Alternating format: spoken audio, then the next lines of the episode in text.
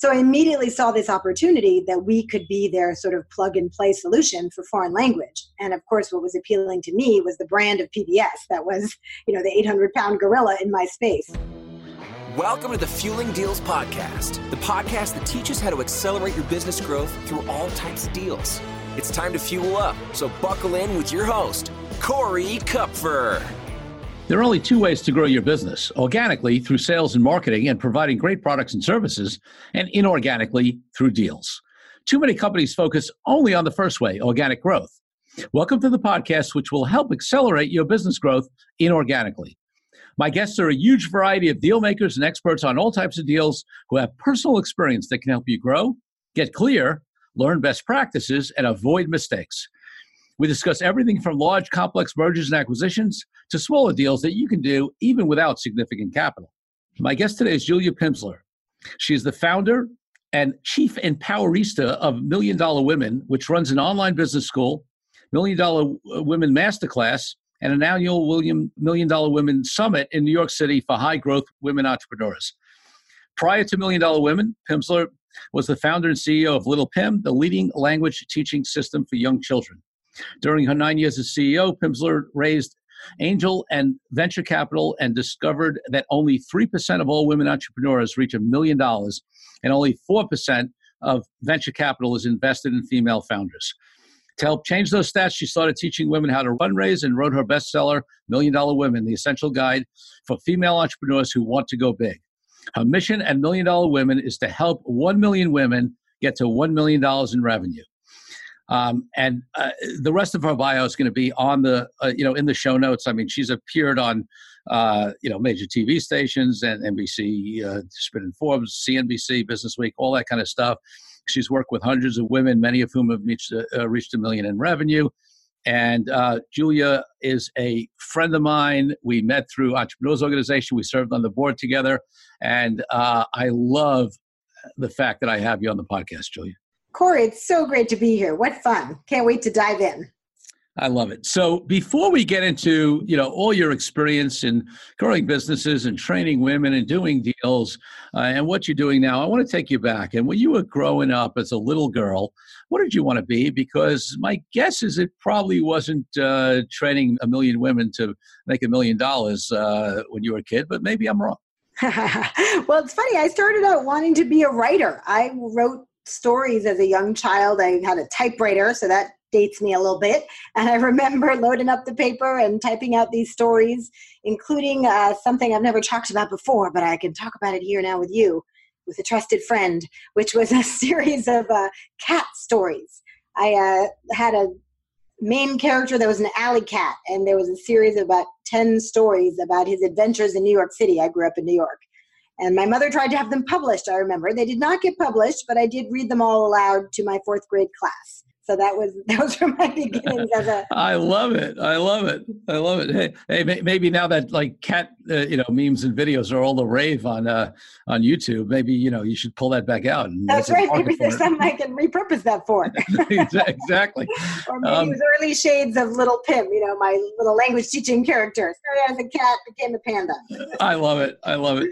And uh, what would, uh, if you had to say what your first real business is, whatever that meant to you, whatever that means to you, what was your first real business? You know, when I was in film school in France, I went to the uh, National Film School of France, and I started a conference there that international students paid to come attend. So it wasn't really a business per se, because I was still a student, but I think it was the first time I realized okay, I can educate people, I can add value, people will pay for this and they flew in from all over the world for this producers conference which uh, we didn't even have the internet then. It was crazy. I was like receiving faxes at three in the morning from russia you know to get people there from russia and africa and poland i remember. So that was probably my first time that i you know marshaled resources got people into one place and provided value and reaped the rewards of that well, I love it. I mean, considering that part of what you do now is run this, uh, you know, phenomenal conference, uh, I'm sure that was uh, that was good, uh, good experience. A so lot easier doing it now with the internet. Yeah, exactly. exactly. so let's talk. Uh, uh, let's talk a little bit now. I mean, obviously, we I raised some of it in your bio, but but just you know, give people, um, listeners, the bottom line on you know what is what are you doing now? What's your mission? Because I know for you it's a mission, and uh, you know, and, and and who are you looking to help and why?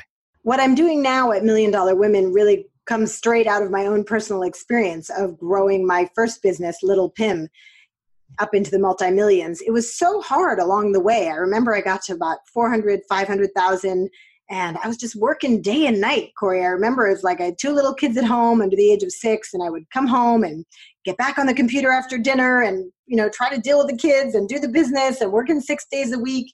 And I just got so exhausted and kind of burned out. Even though I loved helping parents be their kids' first language teachers, you know, I had this language teaching business and that was when I fortunately found the Entrepreneurs Organization and the Accelerator Program that showed me a different way of working, completely different than how I was running my business, which really was like solopreneur nightmare, you know, where I was just trying to do everything from answer the customer emails to fix the broken links on the website to do all the invoicing to designing the product. And that really was not going to get me to a million ever, frankly, but I just didn't know that at the time. So when I got exposed to this whole other way of working, it really changed my mindset. It changed how I did my work, and then I wound up, as you mentioned, raising you know two million in venture capital, scaling up the company, getting up into the multi millions, and that was when I also got informed about how few women actually get there because it's fewer than 3% of women get to a million in revenues and if you're a woman of color it's fewer than 1% and very little VC money getting invested into women run companies. It goes between 2 and 4%. So that's really what galvanized me to say, hey, how can we change these statistics, you know, in my lifetime? Because this just seems so crazy that so few women were getting to a million, which is really just getting off go in the business world. And you know, I didn't go to business school. I don't have a finance background. I had to learn it all on the job, and I wanted to make it easier for other women who were facing these similar obstacles to get over them more easily than I did and get to that million dollar mark. And so, what are the offerings that you have now that help people do that? We created an online group coaching program, Corey, so that more women can go through the program. When I first wrote Million Dollar Women and it sold about 10,000 copies from Simon and Schuster, I had women contacting me from all over the country saying, "Well, hey, I want to do what you did. You know, I want to scale up my business." So I did a little bit of one-on-one coaching, but quickly realized that wasn't scalable. And since my mission has been to help 1 million women get to 1 million in revenues, I knew I'd have to find a solution that graduated, you know, a lot of women at a time. So we created this online business school with my team. And it's a way for women in four months to learn how to completely change their business from one where they are what I call the octopreneur, which is the entrepreneur with eight arms, like an octopus, doing everything, uh, to one where they're the leader, enabling other people to do the work and starting to really scale faster. That's it's absolutely you know huge. And and listen you and I know each other from uh, Entrepreneurs Organization and and um yeah you were my mentor there. I owe a lot of this to you. I mean it. Well that's that's so sweet of you to say. Uh, you know but that, I mean that that organization really uh, helps us, right? Uh, you know, on uh, how to create businesses that aren't totally dependent upon us. And the accelerator program is committed to bringing people from a quarter of a million in revenue uh, or above up to over a million. And you know, and and and I remember, you know, you you you led that and shared that so wonderfully. So, you know, you ste- you steeped in this. So, uh, you know, what are some of the key factors in in getting uh, you know businesses up? I mean, I heard building team is clearly one of them. So you're not that entrepreneur. Uh, what are some of the other factors in getting people uh, you know to to achieve that? Well, we see specifically for women entrepreneurs that there's a lot of work to be done around mindset. That we're often not socialized to be as comfortable with risk taking, with managing the finances with figuring out how to kind of reverse engineer a big success story. So we work a lot on mindset in Million Dollar Women Masterclass. And then we move quickly after that's sorted out into finances, sales and distribution, deal making, which I know, you know, that's your expertise. We definitely teach that because you can grow your business so quickly sometimes through just one or two deals. Raising capital, and we also do a lot of work around marketing efficiency and being in powerful networks. That's great. So yeah, so let's uh, let's obviously you know this is a deal making podcast, so let's let's talk about the deal making aspect of it. You know, when people think about deal making, they'll often think about raising capital, which is part of what you certainly have done on your you know yourself and and also teach people. Or mm-hmm. they'll think about you know big mergers and acquisitions. They'll think about big companies that buy other companies. And one of the things that they uh, a lot of people don't realize is that there are so many other types of deals out there: strategic alliances and partnerships and joint ventures and licensing deals, etc. So talk to me a little bit about your experience with deals and, and also what some of the opportunities are for your entrepreneurs that you work with to do deals. Yeah, for me, making strategic deals early on at Little Pim, my language teaching company, was so critical to our growth and how we did get over a million. I remember early on, I went to a trade show and we were just a very young company, maybe making, I don't know, 300,000 in revenues, did not have a big footprint in this very crowded language teaching space we were in. Although we were one of the few programs for young children, we were a multimedia video series at the time. And I remember going to a children's trade show and meeting the folks from PBS, who were, you know, the dominant players in kids' education, certainly at the time. And I went over to their booth and said, Oh, so, you know, how are you teaching kids? And they had a whole platform, gaming platform that taught them math and reading and science. And I said, Well, how about foreign language? And they're like, Oh, no, we don't, we don't offer that. So I immediately saw this opportunity that we could be their sort of plug and play solution for foreign language. And of course, what was appealing to me was the brand of PBS that was, you know, the 800 pound gorilla in my space. So I told them what we were up to and created a follow up meeting. And within the space of a very short time, we had made a deal where we were producing the first foreign language teaching game for young children on the PBS platform. And so that in itself was a win. But what we were able to do with that is, I think, the most important piece, which is we then put a sticker on every single DVD we were selling at mass retail that said, as seen on PBS. And that alone was worth hundreds of thousands of dollars in sales to have that strategic alliance with PBS when we were such a new small player in the space. That's that's such a great example, and I love the fact that you did that deal at such, an early stage because it really does help blow up the myth that only big companies do deals. That's right. It's really about looking at what the opportunities are where you can be the missing piece in somebody else's puzzle, right? Because I think so often as entrepreneurs we get stuck thinking that you know everybody's looking for something we don't have when in fact we may have something people are looking for we're just not uh, you know going to the right trade shows and positioning ourselves in the right way. So you know, one of the other things you did is raise capital, and and listen, let's face it. Uh, even though the the percentages are are dismal for women and certainly women of color, as you said, overall, I mean, and they're much worse than, than than than for men and certainly white men. But even you know, even with white men, there's only there's only a small percentage of companies that are actually going to raise money and that are actually fundable, right? Most sure. companies, most companies are never going to raise capital, and, and most companies shouldn't raise capital. There are other types of deals they're going to do. So, talk to me a little bit about the companies that do raise capital or should raise capital and how they do it versus you know the companies that should maybe be looking at other types of deals because they're not really fundable. Yeah, we talk about this a lot in my online business program, Million Dollar Women Masterclass. If you don't have a company that has a really high revenue potential, you know, minimum 25 million and hopefully more like 100 million or even a billion, then you're not going to be that attractive to venture capital. It's that's not the place where you want to go look for your funding. Now there are angel investors who will take a bet on a company that's not going to have that big a revenue horizon, but not all companies are set up for raising venture capital. I think venture capital gets a lot of the media attention, and when people haven't done their homework yet about the different kinds of capital, they think that's the only way to go. But there's crowdfunding, there's angel funding, there's good old, you know, friends and family, and then there are the strategic deals that can bring in just as much capital as, you know, one of these big VC or angel investments.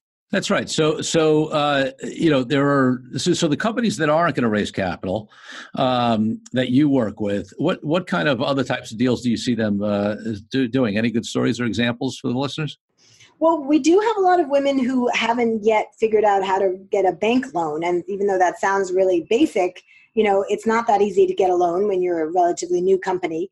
And so we had one woman I remember who really needed to finance her business. She was selling into major hotels and had flooring and drapery and a lot of products that required capital for inventory. And she'd never ever taken out a dime from the bank and was very nervous about going to try to get a loan. You know, she knew the stats that actually women minorities tend to not have as easy a time getting a loan and was a little fearful about that. But she joined our program and did the whole mindset module and was all fired up. And she told us that she went to the bank and walked into her local bank and said, you know, I've got this great business and I'm looking for a $60,000 loan. She had all her paperwork figured out. And they said, well, that looks really, you know, promising, but no. Flat out, no.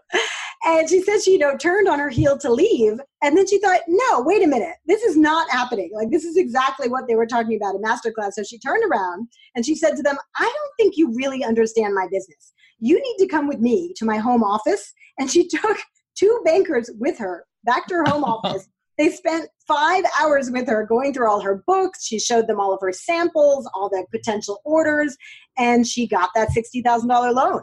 Oh, what a great story, right? Because you know it's uh, it's interesting to me. I mean, I think uh, I think maybe as entrepreneurs we're better at this, but I, I, see it in many places in life where people take a no for a no, right? Whether right. it's whether it's whether it's when they call customer service, and you know, I mean, I I had, a, I, had a, I won't go into the details, but I had a recent thing, you know, uh, recently uh, with one of the airlines where I had uh, uh, spent some money on mileage and then I didn't need it, whatever. And I, I called them up. I said, "Hey, I want to, I want to you know get my money back and and and and we uh, uh, put the mileage back in. And they said no no it's it's non-refundable. And it said it right on the website and you know and i said you know let me speak to your supervisor right? Uh-huh. she comes back sp- speaks to the supervisor and says no no we still can't do it. I said i said okay let me speak to your supervisor.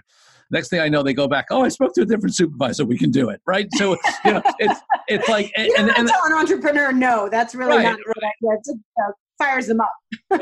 exactly. So I, it's the reason I love that story because my, you know, my example is a little tiny example over whatever, a few hundred bucks. Um, but you know the example of of your uh, you know client that woman who went in and you know and got a sixty thousand dollar loan you know I, I, just love that and that mindset shift you know one of the things I often ask people and I'll you know and I'll maybe we'll go down this road a little bit right now because we, we we touched on it is um, you know is that there is a different mindset of being an entrepreneur. There's a different mindset about being a deal maker. There are people who are deal makers and people who aren't right? And yeah. so you know that that persistence that not taking no is certainly uh, one of the characteristics of being a deal maker. Any other thoughts on on other characteristics of being well i also want to share that you know that was such an empowering experience for her and now she has gone out and raised other funds. She got some really big clients somebody she worked with years ago just called her up and said, you know, I've been watching you and I want to do a partnership with you. He's from Europe and has a whole different market than she has here, and they're now joining forces and doing this mega deal that's going to be like a bigger deal for her.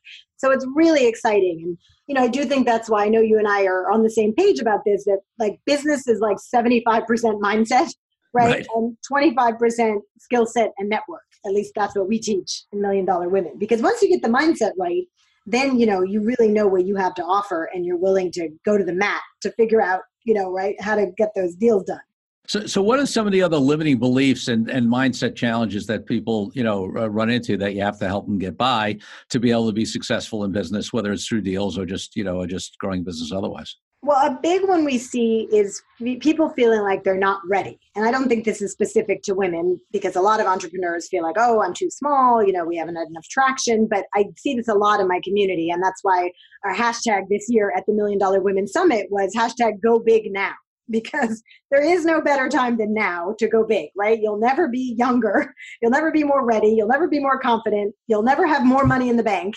Sometimes you just have to say, I'm, I'm going for it.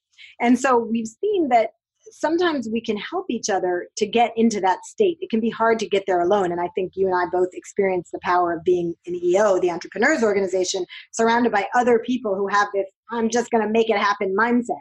And so I think for entrepreneurs who are feeling a little hesitant about, oh, am I really ready? Could I really walk over to that you know pbs booth and say hey i've got the leading language teaching program for kids you should want to work with me right how do you get into that state if you're not in that state I think a lot of it is about surrounding yourself with other high growth, high energy, ambitious people so that you can, you know, take those risks. What do you think, Corey? How do you get in that state?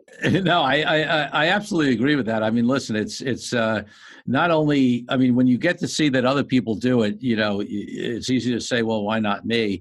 Yeah. And then and then listen, sometimes um, you know, I, I, mean, we're both such big advocates for spending time, right, with, with you know, whether it's entrepreneurs organization or other places, you know, where other people who are crazy like us, right, and want to build businesses, you know, uh, live. And you know, and there have been times in my life where I have had people who have um, actually been able to see more in me than I was able to see in myself at that time.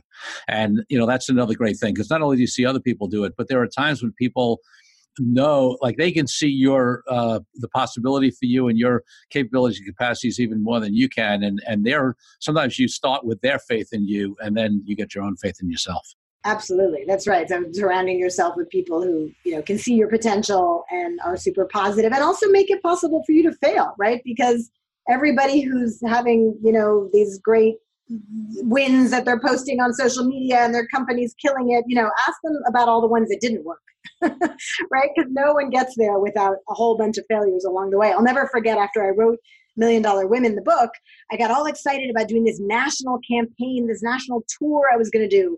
And you know i kind of wrote all these proposals and tried to raise money and it just did not work at all and about a year or two later, I was teaching my master class, and I already had about 80 graduates. We now have about 200 graduates. We're scaling really quickly. And I found in the back of my file cabinet this, you know, manila folder that said Million Dollar Women Campaign. And I pulled it out, and you know, it kind of pained me to read these proposals that I'd written that hadn't get gotten funded. But I thought, wow, well, it's actually a good thing that didn't work because I've got two kids at home. I don't really want to go on a national campaign city to city. Instead, I'm helping thousands of women, you know, from my office here in New York and get to spend time with my kids. But it was the big vision was birthed through that campaign, even though that campaign never happened. So one of the lessons I hear in that is that you know, well, one, I mean, as we know as entrepreneurs, not, not everything's going to work, right? So we got, to learn, you know, exactly a lot, a lot won't. And um, you know, and and then the other thing is, you know, there's always, uh, you know, I, I, when you get to the point where you say, "Hey, it didn't work for a reason, and there'll always be something better," is when you're in great shape. Um, so, uh, any other lessons that you've learned from uh, from things that didn't work during your uh, your career in terms of any kind of deals or business relationships or my biggest failure was because i didn't have the right lawyer right? I needed you.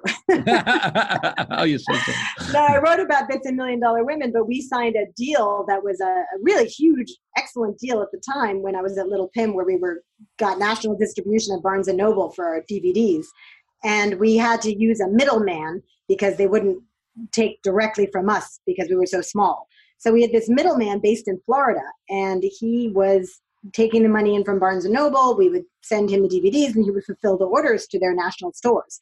Well, that all worked great until he kept not paying us. started saying, "Well, what's going on? You were paid, I think it was, you know, 180,000, you know, by Barnes and Noble. Like, when are we getting that money?" And first thing he did was change the deal from one where he paid it out at a, on time, which is what we had decided, to almost like a consignment deal. He was like, "Well, I'll pay you when they sell the DVDs." Mm-hmm. And it mm. was like, well, no, no, that wasn't the arrangement. But that was our first sign that things were not on a good track. So he was kind of trickling money to us, you know, like $2,000 at a time. And then he got very belligerent with us when, you know, we were trying to get back to the original deal. And the next thing you know, the guy declared Chapter 11. Mm-hmm. Done.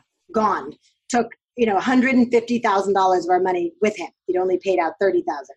And it was devastating. And it was because, you know, we hadn't signed an airtight deal with him. I was trying to save money as a small company. You know, I had a lawyer look at it, but we didn't go all the way down the line and make sure it was airtight. And I felt horrible. It was such a huge failure. I lost so many nights of sleep over that. And it was a big blow for a company only making, you know, 600,000. We lost 150,000 on the spot.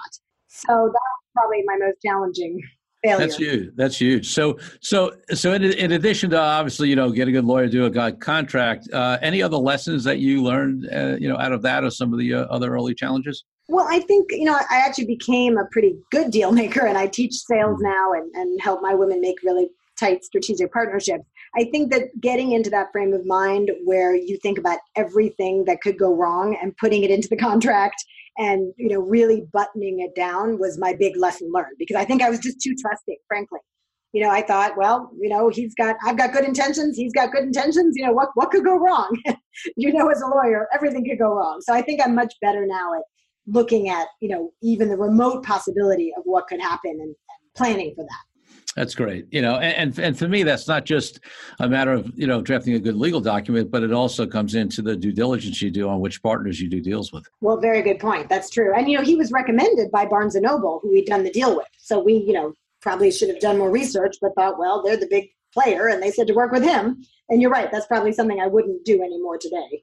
Great, great. Any other last thoughts on on uh, on uh, deal making or uh, you know business growth that you want to leave the audience with before I ask you uh, what will be my last couple of questions? Yeah, you know, I'm just a big believer in what they call the water around rocks mindset, which is, you know, if you see a big boulder, there, you know, think, make, turn yourself into water. It's kind of an old Buddhist notion that you should make like water moving around rocks. And I find that when I can keep that mindset in my business, where anything that comes up that looks like a big obstacle, just do what water does and find a way around it. And that's certainly what's kept me, you know, sane and moving forward through my various ventures. I'm on my fourth career and I'm able to help now, you know, thousands of soon to be a million women grow their businesses. But I would never have been able to do that if I hadn't found a way to hold on to that mindset of just getting around obstacles. Because like you like every entrepreneur right there have been a lot of times where it would have been easy to just say okay it's not meant to be.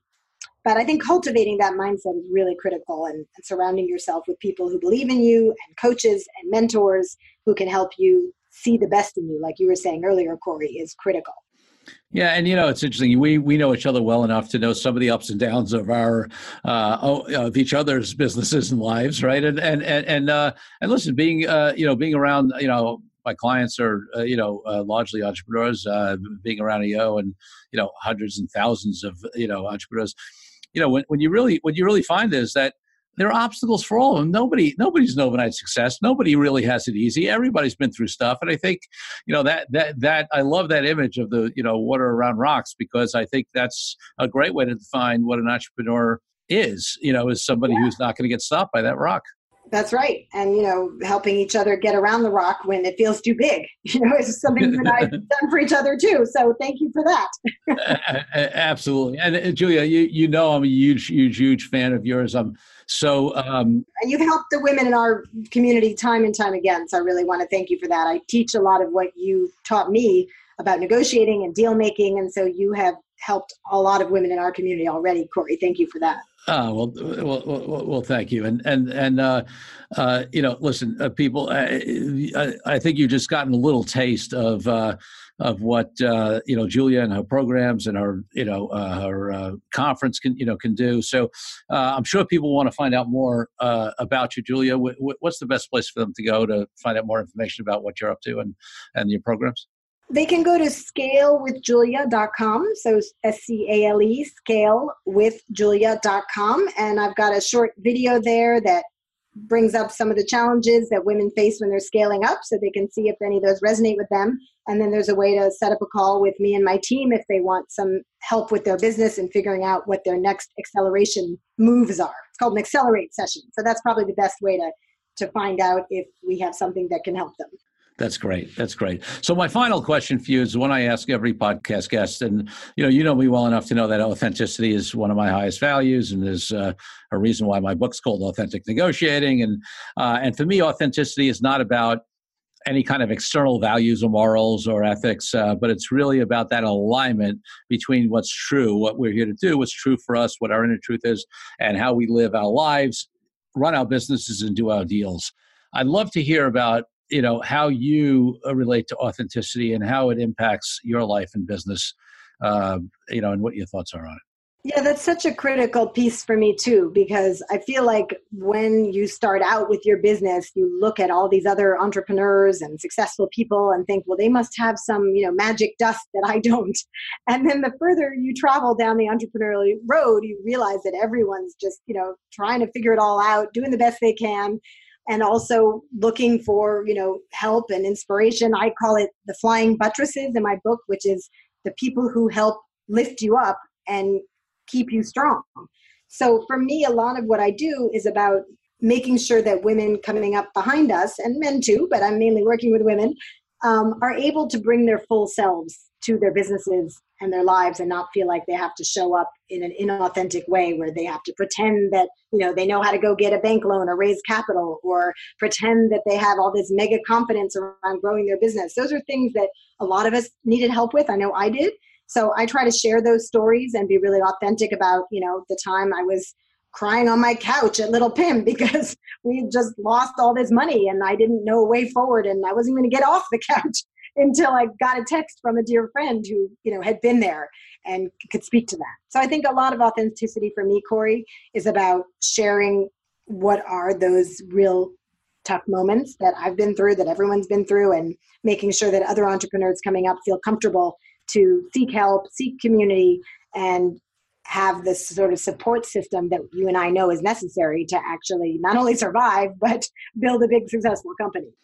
Yeah, that willingness to be vulnerable, you know, and it's becoming more acceptable these days, right? You know, uh, not to walk around with that mask on, but really be able to speak our truths. That's right. And it always helps somebody else, you know, who's in that same boat. Every time I share a story that feels sort of vulnerable to share, I realize, you know what, somebody probably needs to hear this today. Because I certainly was that person in many audiences over the years building my business where I thought, oh, that happened to them too? Okay. I don't feel so bad. Let me let me go back to work and figure out a way to make it make it better. Julia, thanks so much for being on the podcast. Oh, it's my pleasure, Corey. Always great to talk to you. And I love what you're doing, helping people to make deals and be authentic and, you know, figure out how to grow their businesses inorganically. That's a cool term that I hadn't heard. So thanks for sharing that. I love it. And thank you, Fueling Deals listeners, for tuning in. Remember, there's only one difference between companies that grow inorganically and those that don't. And it's unrelated to size, amount of capital, or any other factor other than that the owners and executives of companies that do deals make a decision to do deals and then they take action. Well, it's time to refuel. So until next week, Corey Kupfer signing out. Thank you again for tuning in. Be sure to leave Fueling Deals a rating and review on iTunes and Google. Check out all our episodes at fuelingdeals.com to find out more resources to accelerate your business growth.